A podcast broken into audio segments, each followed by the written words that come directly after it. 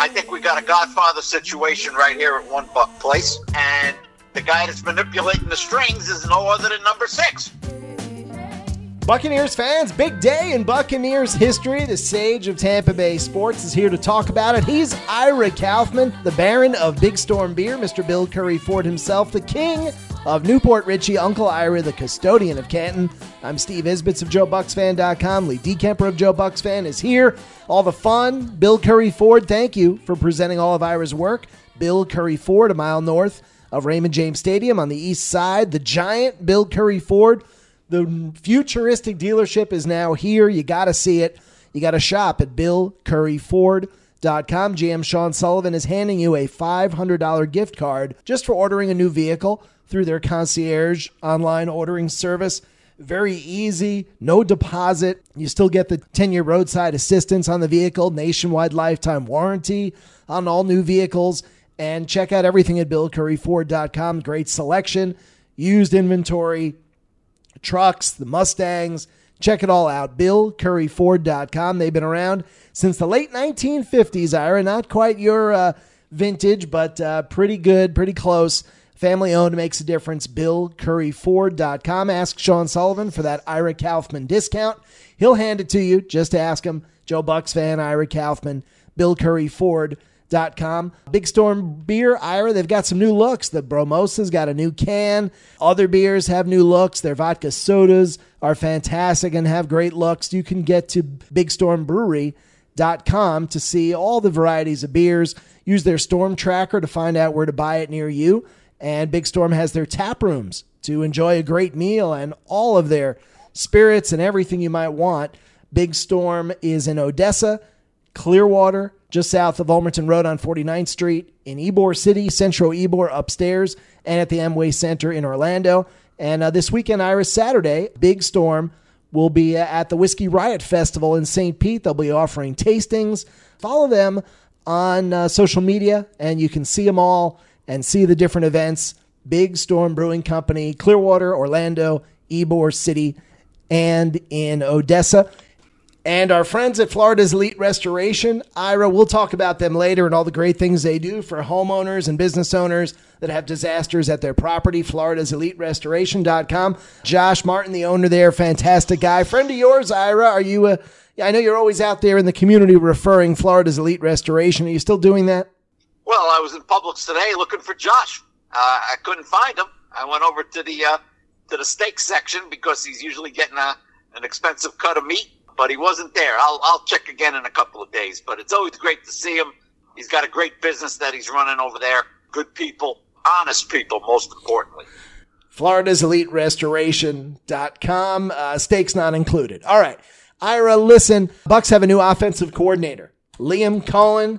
He was with the Rams for a while, left for Kentucky to call plays with uh, the Wildcats in 2021 did not get a Super Bowl ring, came back to the Rams in 2022, was the offensive coordinator. That represented a promotion on the uh, Sean McVay tree, but he didn't call plays there. But he was there when Baker Mayfield arrived in December, fresh off the street. And part of his job was getting him ready to uh, play. And Mayfield's told that story about how intense it was, uh, just getting in there, being 24 7, learning the system. And then last year, Coen goes to Kentucky again to call plays. And now he's back in the NFL with the Buccaneers, winning the job of offensive coordinator. Uh, your thoughts? We got a lot to say about this. What are your thoughts on Mr. Coen? I'm going to make uh, Mr. DeKemper smile with this one. The Godfather movie, which may be the great American movie, may very well be, never going to be topped. Lee, the logo or, or, the symbol for the movie, you, have seen it, Lee. It, has got the characters and the pictures, and then in the background you see strings strings, manipulative ah, strings. The puppet strings, yeah. The puppet strings. And Lee, I think we got a Godfather situation right here at One Buc Place. And the guy that's manipulating the strings is no other than number six, Baker Mayfield. Lee, there's no other way to read this. I mean, does Todd Bowles have a relationship with this guy? No, not not that we know of. Does Jason Licht know this guy? Not not that we know of. The Glazers. Oh, I bet he does. Probably not on the Glazers uh, although you never know about Ed. But there's Mayfield. Now, Lee, it's not like he spent two years with this guy. He might have spent two months with this guy, but it was enough to develop a comfort level. And I, I just can't imagine the Bucks uh, hiring this guy, possibly bringing Evans back, and then watching Mayfield hit free agency. Now, Lee, they can use the franchise tag on him. They can. They probably don't want to, but they can. Lee, this guy Mayfield written all over it. Uh, I, I, maybe I'm overplaying this, but um, we knew Mayfield had influence. Boy, does he have influence right now. He, he's got a hold over this organization. It's pretty tight. I don't necessarily think Mayfield's calling the shots, as you're insinuating here. But I think the Bucks are doing this smartly. Whether it's bad or whether it's good, the Bucks, led by Mayfield, played their way out of a good draft pick for a quarterback, or at least won their way out of trading trading range to go get a quarterback, unless Penix is going to fall to the teens. Maybe the Bucks could trade up and get him. But because of that, Mayfield kind of has them caught in a corner. They want Mayfield. Mayfield wants the Bucks. What are the options? Obviously, Kyle Trask is not an option. I know your Colts will get mad and probably burn uh, embers around uh, someone's grave at midnight tonight about that. Mayfield doesn't necessarily control it, but he's got the Bucks painted in a corner. They want him. He wants them. And so, if you're smart and you think Mayfield is the guy, and obviously Bowles is close to Mayfield, I don't think that's any secret the way Bowles talks about him. Wouldn't you want a coordinator that has a history with him, a good history with him, albeit five games, but a good history with Mayfield? I mean, wouldn't you want that? Wouldn't you want uh, a coordinator that has a history with him that they can work together and you know put out a good product and produce? I would think that's a, a good thing. I would think that's a smart thing. You know, I, I got a couple of comments on Joe Bucs fan. Steve and I did that you know, Mayfield should take whoever they decide to go. Well, you know, that, that looks good on paper, but you got to deal with human beings. You're going to force feed Mayfield to work with some, you know, clown coordinator like uh, Smith. If they hired some dummy like that and yeah. Mayfield blows up and you lose 14 games, well, who the hell's a smart? I mean, that, that's stupid. And so uh, I think this is smart. I would hope the Bucks would consult with Mayfield.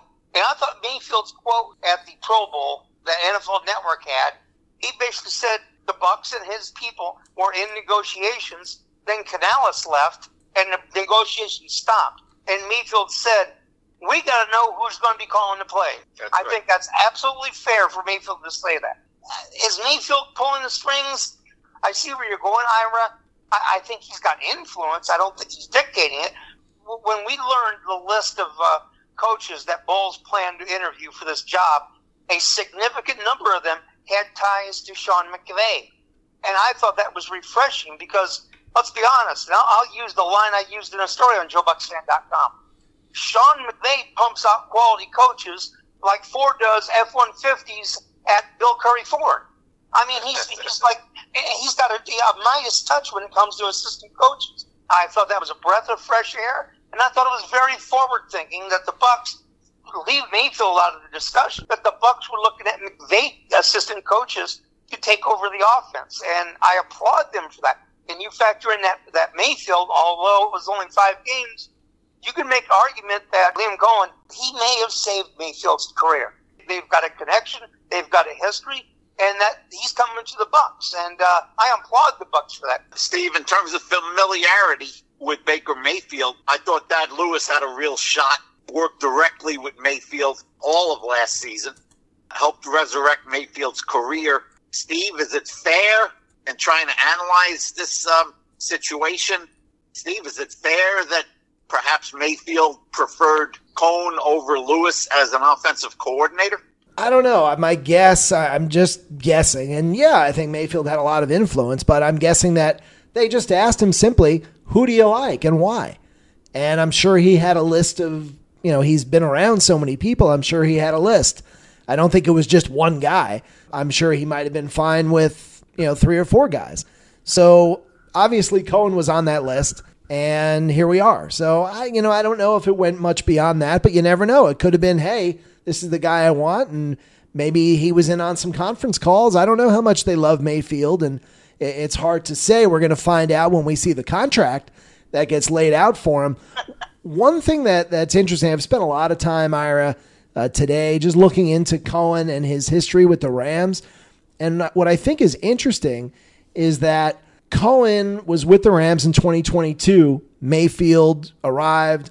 He was part of the crash course team that got him ready for that Thursday night game on like two or three days' notice. But literally, like two, three days after that game, Coen advised the Rams, and Chris Mortensen reported it, that he's gone. I'm going to Kentucky next year. I'm out when as soon as the season's over. So supposedly Coen sort of was half checked out at the end of that season. The Rams had nothing to play for. He had already an- announced that he was leaving before the season was over and was not necessarily the the hands-on force that he was before and McVay had other underlings there and all that other stuff. So that's sort of interesting. You know, you, the the visual is oh he was there grinding with Mayfield twelve hours a day through his five starts there. I don't think that was necessarily the case, but surely he did enough to make an impression. Lee, does that raise the question? Why didn't McVay try harder to keep this guy from going back to uh, the college ranks? Um, is that a fair question to ask? It's fair, but also remember McVay hired him twice. Yeah. I think that speaks volumes. If he didn't like the guy, he wouldn't hire him a second time from what I understand, Coen wanted to be the play caller, and I guess McVay, if he's not a play caller, he has a lot of hand in it. And right. uh, and Coen thought that for his career to advance, he had to call plays, and so that's one reason he went back to uh, Kentucky. And from what I also understand, Mark Stoops probably made it worth his while to return to Kentucky, and uh, so that was part of it as well. So I don't look at that as a big uh, black mark on his resume. No, Steve, yeah, um, me neither, Ira. He wanted to call plays, and McVay calls the plays, and and that's that. Right. But, but uh, Sage, you got a question, but I have a big picture question that I think is important. But if you got something, shoot. Well, I was just going to remark uh, how remarkable it is. A year ago, nobody was thinking very much about Baker Mayfield. Lee, if they were, and there were suitors, multiple suitors, he, he would not have signed the deal that he did with the Bucks. Lee, exactly. not have. So, Lee, here it is a year later, and you know, hey, I'll be the first guy to give Mayfield credit. He he earned this, but Lee, a year later, you know, you've got an organization that's kind of catering to Baker Mayfield at this point. I'm with you. He's not calling the shots. He's not. He's not usurping Jason Licht. He's not. But he's got a lot of influence. You use that word, Lee. I think it's fair. It's really amazing what's happened to Mayfield in the last year yeah, I mean, he went from being borderline outcast to now it's like, hey, Baker, who do you want? What do you want to work with? so yeah, winning is the greatest perfume. That's what we have here. No one expected, and I don't even think the Bucks, the, the coaching staff themselves expected the Bucks to be a timeout and a play away from uh, from an NFC title game and they were. Why get rid of the guy who was a big reason you got that far? Uh, Steve, I think Bowles is very genuine which I don't think you is with Devin White in terms of his public persona when he talks about the guy. But I think in terms of Mayfield, I think Bowles absolutely believes in what he's saying in terms of Mayfield winning him over completely. Completely. I don't think Bowles has any qualms about Mayfield at all. And more than his arm strength or this and that, I think it's his attitude that has won Bowles over, uh, his leadership ability his relationship with the guys in the locker room. I, I think Bowles would be devastated, devastated if Mayfield moves on to another team. Well, yeah, I mean, look, uh, Ryan Fitzpatrick had a great year for Bowles in his first year coaching, and then he held out. And he also choked in the final game. So it, it he May, did. He did. Mayfield is the best quarterback Bowles has ever coached. So why would he why would he want to get rid of him? And I'm only factoring in Mayfield playing better than Tom Brady 2022 Plus, he's got Bruce Arians in his ear, the ultimate quarterback guru, uh, or at least a lot of some people think so, saying, "Hey, this is the guy. He's great. You know, we, we loved him. You loved him. Uh, he's you know he's in the right spot. The bigger picture. Now, now wait, wait a minute, Steve. To that point, I mean, I think the Arians' influence is strong, but I think there's a limit to it, and I'll give you an example. Lee, I think if it was up to Arians, and it's not, but if it was, Lee, I think Thad Lewis gets that job because that's Arians' guy. And Bowles didn't pick him. And good for Bowles. This is Bowles' team, not Arians' team. But Arians would uh, is all over Thad Lewis. That that's his guy. Oh wow! Now, when you started to say that about Arians' influence, this was what was going through my mind. His influence on Licht may be better than it is on Bowles. I really think he wants to take a step away from Bowles. You said it, Ira, yourself. His team. He wants to let Bowles coach his own way, his team. But I think, and I could be dead wrong here, but I think Arians has more influence with Licht than he does with Bowles. I think that's a fair point, Lee. He deliberately uh, is making himself scarce around one buc place, even in training camp. Steve, he doesn't want he doesn't want Bowles feeling he's got to look over his shoulder, I, and I think that speaks well of, of Arians. Uh-huh. Sage, big picture question here is Liam Coen has a solid resume. He's from that Sean McVay tree. We know what happened with Dave Canales. Are the Bucks kind of just on this weird merry-go-round here where if Coen comes in and has a good season, the Bucks offense, you know, let's face it, let's be real. It wasn't even average last year. It got better late in the season, but overall, it was not great. But let's say he has a similar season and the Bucks win the NFC South, he may very well be gone as a head coach. And then we're sort of on this uh, on this merry-go-round of replacing offensive coordinators, which is what happens with the defensive head coach. Uh, but what you, what are your thoughts on that? I don't think you can think that way, Steve. I don't think they do think that way. When you lose a guy, it probably means, Lee, that you had a successful season. Number two, no guarantee the guy's going to leave. I mean, look at Ben Johnson. Ben Johnson had every opportunity. He didn't do it. He came back to uh, Dan Campbell. Lee, you can't be thinking that way. Yeah, we might lose this guy. Uh, you know, what, what are you going to do, Lee? Take a lesser candidate? That's crazy. So, you know, this is the guy that Bowles thinks will give him the best chance to win in 24, parentheses, Mayfield signs off on it, close parentheses. I understand Steve's point, uh, Lee, but I, I, don't think it's relevant to the guy that you hire. You, you can't be thinking that way. Generally speaking, you're, uh, you're correct, Ira, but Esbit's thinking like an owner, and that's how owners think. That's why it's so hard now for defensive coordinators to get gigs. Offensive coordinators, it's no, it's no problem because if you hire an offensive coordinator theoretically, that guy's going to be head coach and offensive coordinator as well. He ain't leaving. And there you have your quarterback coach uh, marriage for uh, years. Interesting. Interesting. Uh, the perfect example is what we just saw right now. And to take your words, Ira, you're saying you're going to take a lesser candidate? That's crazy. I think it's fair to say Mike Macdonald was a better candidate as a coach, just as a coach, than Dave Canales. Dave Canales is an offensive guy.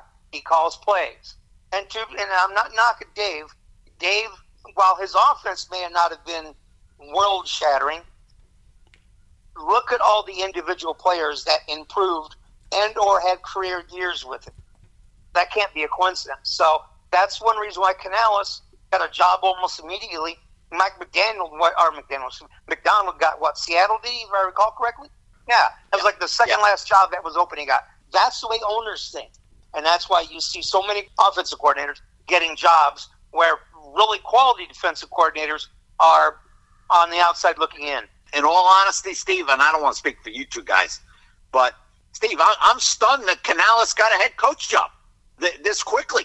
I mean, this guy came out of nowhere, basically. He didn't do a fabulous job. I mean, they averaged two more points than they did uh, with Brady going to Mayfield. Maybe they were injured a little bit less than they were when uh, in Brady's last year. But it was it was a minuscule difference, Lee, from 18 to 20. Nobody's doing cartwheels about 20 points a game. I'm stunned that Canales got that job, Lee. I'm not stunned at all, and, I, and I've written about this several times. You know, what I just stated, stated earlier, individually, there's a whole lot of guys that had career years or near career years under Canales. You, you can't wave it off as a coincidence. Mike Evans, Rachaad White, Baker Mayfield, Cade Otton, technically uh, Luke Goedeke. You know, all these guys had near career years or actually had career years, and right. that's all, all with under Canales. So these uh, these owners are coming. You know, the, the Rooneys of the world and the Joneses of the world, and that's not really a good example, but the Rooneys of the world, the Mayors of the world, those are becoming less and less. The McCaskey, right. most of these new owners coming in come in are corporate people. Tepper's a corporate guy. Well, Dave Canales just screams corporate. That's the guy you want as your front man. Well spoken, young, positive, energetic. energetic. all the check marks for a corporate coach. Dave Canales checks every one of those points. Check mark, check mark, check mark. Players played very well for him. I, I, that was a no-brainer for me. Him going to Carolina, it didn't shock me at all.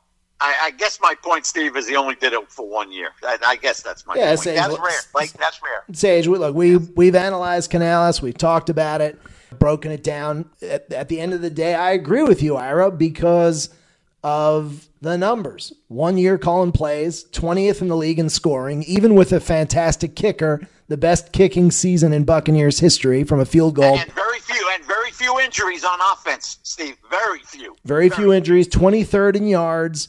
Passing game did some good things, but ultimately they were at 14th in yards per attempt. You know, this was pretty middle of the road a worst rushing game in football, yards per carry and total yards for a team that set out to run the ball. And yes, guys improved individually, but collectively, the run game was a, a, a steaming turd. I mean, that's what it was until the last two, three games. So it is kind of stunning, but it speaks to where the league is going for a lot of the reasons that Lee mentioned. And and if it is going that way, then you know it goes back to the cycle we just talked about yeah, you can't worry about a guy leaving, but it's a, it's an organizational philosophy of do you want a defensive head coach or an offensive head coach and if you get the defensive guy, you have to deal with the consequences if you're successful. But that brings me to Mayfield Ira and something I brought up on the podcast a month ago, 2 months ago. Here we are now, Raheem Morris in Atlanta, which we've talked about. He hires Zach Robinson, Mayfield's quarterbacks coach with the Rams. Raheem watched Mayfield in person. You can go back and find Raheem quotes about Mayfield from December and January of last season. And they need a quarterback. And they know that man, we would have we would have won the NFC South if we had Baker Mayfield last year. Now we got Mayfield's old quarterbacks coach. We're McVay guys. Mc, I know, you know, Raheem knows Mayfield. I mean, eh, do you think that they make a move here on Mayfield, and worst case, they drive up the price on the Bucks and squeeze them on the salary cap. Do you think they're going that way? I think uh, you would be naive, Lee, to think that they're not going to make a run at Mayfield, uh-huh. and that's why that's why I think he might end up being a franchise player with the tag. Lee, it, it might happen. You know, blank, Lee. I said it before. I'll say it again. He is desperate. Yes, he is. He is desperate. The Glazers have already won two titles, and they're not 80 years old. This guy's in his 80s. He, he's, never li- he's, never li- he's never lifted the Lombardi Trophy. Uh, he might have seen one when he goes to visit the uh, Hall of Fame or something. He's desperate, and Steve uh, just laid out a nice scenario where they throw a ton of money at Mayfield. Loyalty only goes so far, Lee. Yes, he appreciates that the Bucks are the franchise that gave him a chance, and he loves Chris Godwin and he loves Licht and he likes Bowles. In the end, that might not be good enough, Lee, and, and, and he might have picked uh, had a big hand in picking Coen. The Falcons are desperately now, Lee. I, I think they have the eighth pick. Yeah. Now you would think that Williams, May, and Daniels will be gone. Will be gone. And if they try to move up, it's going to cost them a fortune. Could they get a Bo Nix? Yeah. Is that the way that Arthur Blank wants to go? Bo Nix, J.J. McCarthy? Penix isn't uh, going to go in the top 10. Lee, there's Mayfield sitting there. You steal him away from a rival. You cripple the Bucks. In the process, you can't take your eyes off what's going on uh, uh up I 75. Oh, yeah. I, I think uh, Mayfield, you know, Steve said it eloquently. I think Mayfield absolutely in play for Atlanta. And don't you know, as they would say in Wisconsin or Minnesota, Upper Midwest, don't you know that they're going to Mayfield's agent's going to play the Bucks against the Falcons and vice versa. You know, you know that's going to happen. You know, uh, that's what he gets paid for to do. So I don't blame him. The, the, difference between the, the, the, Dixie Chicks and the Bucks, the Dixie Chicks can draft Michael Penix. The Bucks would probably have to trade up for that. So they, they have options at quarterback, i.e., draft a rookie. And I bet you, if we had a couple beers, if you had a couple beers, Ira, I don't think Raheem's going to have any beers with Steve and I in the near future. But if you had beers for him and got him to be honest, I think he'd rather pick a quarterback to get Mayfield because if Mayfield happens to flop, and let's be honest here, his his career has been up and down. If he flops, all of a sudden Raheem's head's on the chopping block. if the quarterback comes through, Raheem's there for a decade. I got to say, Ira, nobody can argue with you when you give the perspective of a man who turns 82 in September. So, uh, you know, that that's that's the kind of thing you get here on the Ira Kaufman podcast. That's nicely said. Sage, Florida's Elite Restoration.com is where everybody needs to go today so they're prepared for when they have storm damage, flood, fire, water damage, mold in their property and need to call someone to restore it and fix it and mitigate the damages immediately so insurance will cover it. Florida's Elite Restoration is that company, locally owned. And when you call owner Josh Martin, if you mention Ira Kaufman or JoeBucsFan.com that you heard about them there, he will give you $500 back if you eventually need their services. That's after a free evaluation at your property with the greatest technology and the people who know what the heck they're doing to preserve your greatest asset when you have that tragedy in your home. Florida's Elite Restoration.com. Get there today. Thanks again to Bill Currie Ford the official dealership of the Ira Kaufman podcast, but great friends, family owned, nationwide lifetime warranty on every new vehicle. Check them out today.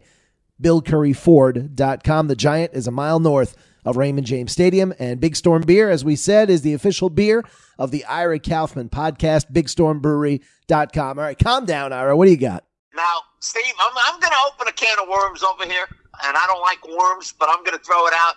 We might have to continue this, guys, next week. We're probably going to continue it for a couple of months. But, Lee, dare I say this? Dare I say this? In the Mayfield euphoria from Buc Nation, Lee, there's risk involved. You just pointed it out, Lee. it, it is not a short. It is not a short thing giving this guy three years for a hundred million dollars. Steve, absolutely, totally that agree. could blow up and, and make you really look bad and that's why Lee says draft a quarterback anyway. He's right. Yeah. He's right. You, you uh, CYA yourself. Even Shaun King talked about it uh, with a gambling magazine a couple days ago. You CYA yourself. If you're going to sign a three year contract, make sure there's outs after every season. Cover yourself. And oh, by the way, draft a quarterback. And if he, it, it, you know, and I said this earlier, and, and Shaun King said it as well. You draft a quarterback in the first round. If Mayfield works out, great. You've got a hell of a ch- trade chip on your on your roster. If Mayfield doesn't work out, well, you've got the backup plan ready to rock and roll. I'm just saying that, um, given Mayfield's history, he had a good, solid season, Steve. Not elite, but good and solid. I, I don't question that. He didn't make a lot of mistakes. The giveaways were, min- were minimal. The Bucks finished uh, with a nice turnover differential, Steve, and I give Mayfield a lot of credit for that. But Steve, if you're gonna if you're gonna marry this guy for three or four years, it, it does come with some risk, Steve. We got to be uh, realistic here. Well, Sage, everything comes with risk. And look, Derek Carr basically got two years guaranteed. And then the third year, it's it's pretty easy for the team to let him go in the third year without a lot of pain. There's no way Baker Mayfield is going to sign any kind of multi-year contract that has an out after one year. There's no way he'd be a moron. Just take the franchise tag for the 35 million and, and go from there. So if they want this quarterback, which Todd Bowles wants and Jason Licht likes him, and at the end of the day, he's going to be paid top 12, not top, top five or elite money. I think they're just going to spend it and just do it. Um, it's nice to try to cover yourself, but I don't know. I don't know how the Glazers feel about a young quarterback and investing there. You know, they failed with Jameis. That's the end of the day. They failed. And maybe they're feeling a little gun shy if they don't have a top, top, top pick. Maybe they'd rather draft the next Mike Evans. I don't know where they stand. Uh, it's a big ownership thing. You've taught us that on the podcast, Ira, that ownership is about the quarterback, very much so. And I don't know if the Glazers have that kind of motivation right now. They may look at the league and say, you know what? Yeah, the Lions didn't draft Jared Goff and, uh, you know, we didn't draft Tom Brady and, and on down the line and may just think, you know what? We'll take our chances later. I understand that. You know, Lee, one thing given Mayfield a, a multi-year deal doesn't address, and, it, and it, Lee, it's my pet peeve. You know that. If I got one thing to say about this franchise, which has won two titles, and a lot of teams haven't won one, Lee. Um, they've never landed that guy in the draft. They've never they've never done it, Lee. And signing Mayfield for three or four years ain't going to change that. Uh, and part of the bonus of the whole freaking thing is you get the guy cheap for three or four years. That's another Yep. factor. Mhm. And they never do it. They never get the right guy. They never sign him to the second contract. And, you know, uh, you might as well put it on my tombstone, Lee. The Bucs never drafted a franchise quarterback. You might as well put it down there. Is that below or above run the ball? Uh, right below. Right below. run, Forrest, run, Steve. Ira, don't talk about your tombstone. People they get upset. You know, you're the sage. Come on. All right, listen. Well, I've been, I've been, th- I've been thinking about Martin Fennelly. I, I can't get it out of my mind. You know, it's Yeah. later, and uh, that was a tough one for me, Steve. It was a tough one. Understandably so, Sage. And uh, we did talk about Martin Fennelly, the former Tampa Tribune, Tampa Bay Times columnist who passed away on the last podcast. Anybody can go back and listen to the last 10 minutes or so. Uh, Ira shared a lot of uh, interesting memories there. And if you don't know who Martin Fennelly was or didn't read him, uh, you can learn uh, learn a little bit about Tampa Bay history there in the last And, uh, podcast. and I'm not known, Lee. I'm not known to uh, to initiate, uh, you know, all kinds of uh, bouquets for uh, John Romano, but he wrote a hell of a column, and I got to give him credit. He didn't have to write a column about Martin. Not only did he do one, but he did it, did him right. So, uh, good job, Romano. Good job. Uh, don't don't forget to say hello next time I see you. Don't forget. Sage, Bill Currie Ford, get there, BillCurrieFord.com. Get to the dealership, see this incredible futuristic dealership a mile north of Raymond James Stadium. The Giant is back, BillCurrieFord.com. Sage, Dave Canales took our offensive line coaches, Joe Gilbert and Harold Goodwin. They were co offensive line coaches. Uh, Goodwin handled the interior line, and Joe Gilbert handled the tackles. And what I'll say about those guys, aside from being really cool guys, uh, they always had their players ready. Now, they didn't necessarily have any clue on how to run the ball and scheme a running game. And Goodwin was the run game coordinator for the Bucs under Bruce Arians, Todd Bowles, and Leftwich, and under um, Canales last year. The Bucs back to back, Ira, worst running game in the league. I went, I did the history on it. You'd have to go back to the 2006 Cardinals to find back to back worst rushing game in the league. Uh, it's hard to do, and they accomplished it. And while the team clearly was good pass blockers, uh, my view is that, you know what? If you guys couldn't develop Tristan Wirfs into the beastly punishing run blocker he was at Iowa, then you, you, you screwed up a little bit. And maybe we need some fresh bodies in here. And while I like those guys, I, I'm almost glad they're gone. Let's, let's get some new blood, some new teaching. Uh, let's scheme the running game up. If we're going to run the ball at least a little bit, let it be more effective, and that should help everything. What are your thoughts? I'm kind, I'm kind of with Steve on this, Lee, uh, and of course, a lot of Buc fans are already saying, uh, "Don't let the door hit you on the way out." Uh, I'm not going to be that crude. I'll give him credit, Lee, on Goedeke, who looked lost at left guard and looked pretty darn good at right tackle. But Lee, the, the proof's in the numbers. Pass protection adequate. I'm not going to go better than that. Adequate. Great point on Wirfs. Why isn't he a road grader, Lee? Wh- Why? He wasn't even one on the right side. Fantastic in pass protection. Fantastic. Maybe the best in the league.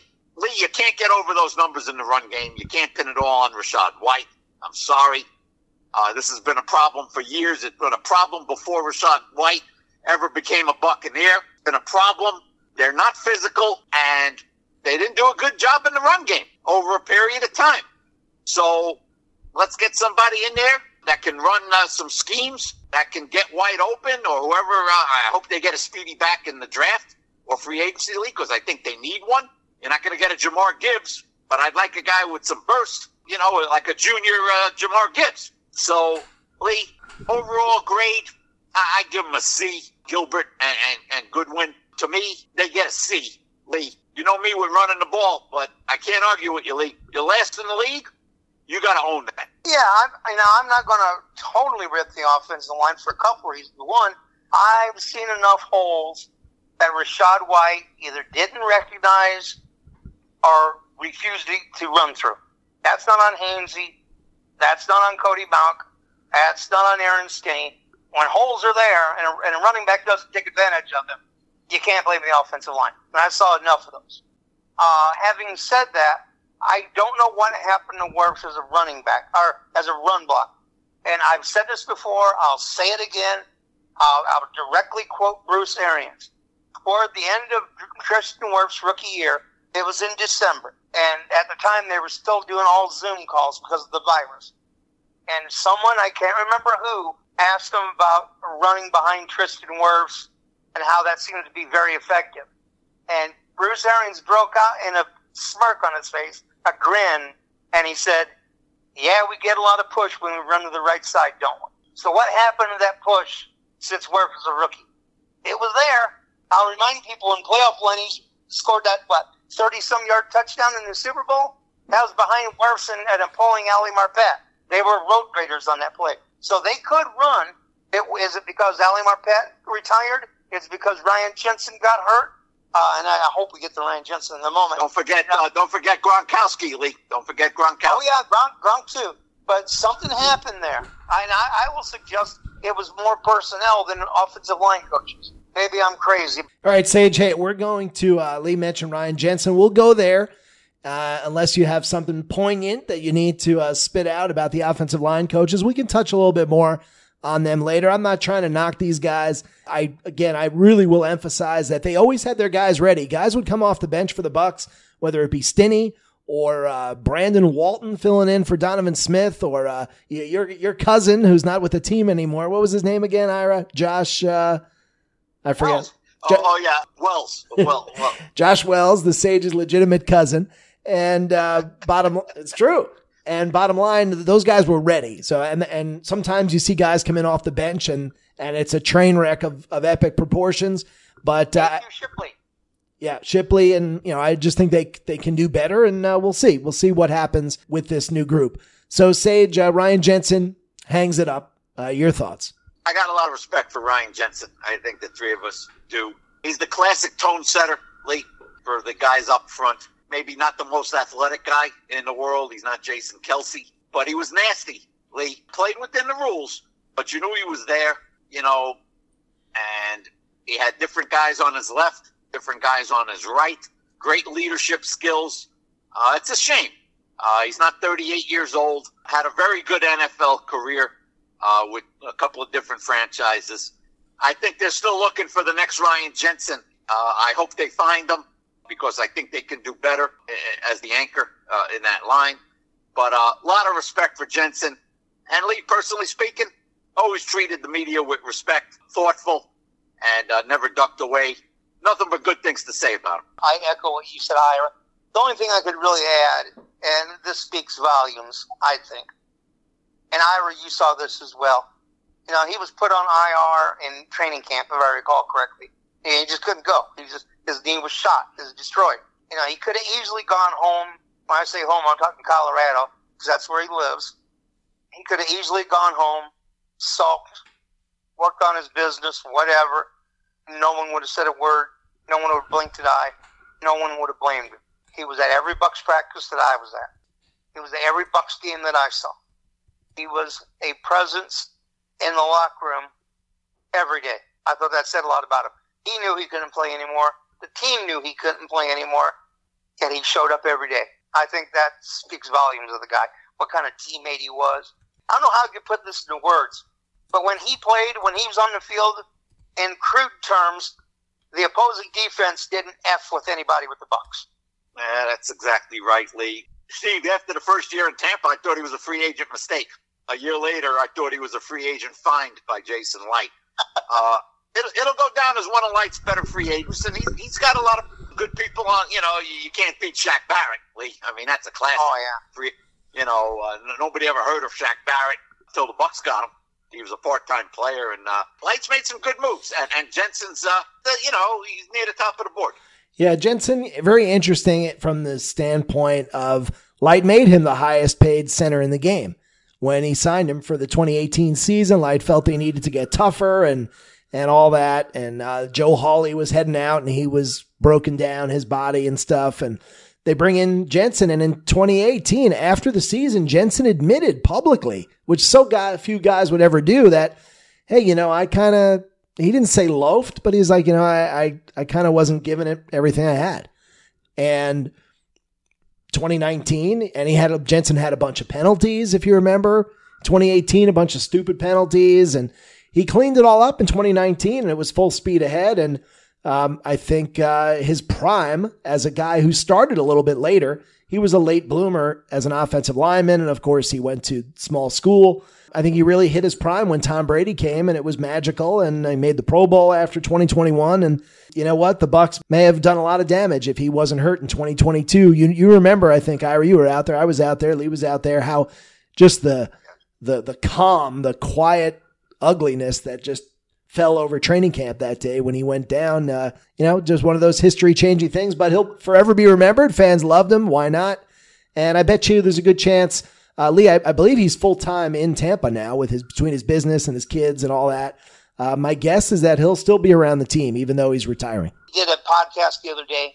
Him and his business partner Garrett Gilkey. Yeah, that Garrett Gilkey. He said coach is not for him. I don't know if you know this, Ira, but he co-owns a luxury home construction company with Gilkey, and they have two divisions. One division's in Tampa.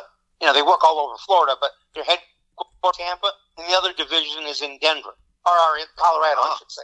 And that's where nice. and just from Colorado. And and from what I've read, he takes care of the Colorado division. Gilkey takes care of the Florida division. You know, obviously he'll be accepted uh, with open arms there if he wants to. Uh, oh, yeah. Visit and sit in on some meetings and who knows what. Uh, and obviously, he knows Mayfield very well. Uh, our photographer for Joe Bucs fan, Ira, you know, sends us tons of pictures that we never use. And, um, you know, you see on those pictures that aren't necessarily worth using at all, but you see him and Jensen, you know, near each other, talking to each other, uh, kind of thing. So, you know, there, has been a lot of influence there. All right, Iris, say goodbye to everybody. You got something to say to, uh, on your goodbye? Well, I might as well tell everybody that I got a cortisone shot today, uh, Stevie. Not in my knee, in my hip. and when the needle went in, I go, ah, this is a piece of cake. Then he pressed the plunger, Lee. And when yeah. he pressed the plunger, I could feel it, you know, going into the muscle or wherever the hell it's going. And I, I hope it helps me, Lee. I've been, uh, I've been hobbled uh, for three or four years, and um, my first cortisone shot, Lee. You've got some experience with it. If it alleviates uh, some of the pain, it'll be well worth it. I was an unknown warrior. The reason why I said that is you say you're hobbled. I never saw you limp. Uh, my wife says uh, I walk like a penguin, uh, Lee. so uh, remember the penguin from the Batman uh, show? Oh, of course. Stevie? Burgess Meredith. Oh, Burgess Meredith. All I'm missing is that stupid cigarette. Uh, yeah, yeah, yeah, yeah. How's, how's that for an ending? Uh, I, I, got Lee quacking like a duck over there. Uh. I, I don't even know what to say, Ira. You, these constant health updates, uh, unbelievable. Why don't you call Arthur Blank and tell him to stay away from Tampa? All right, Ira. See.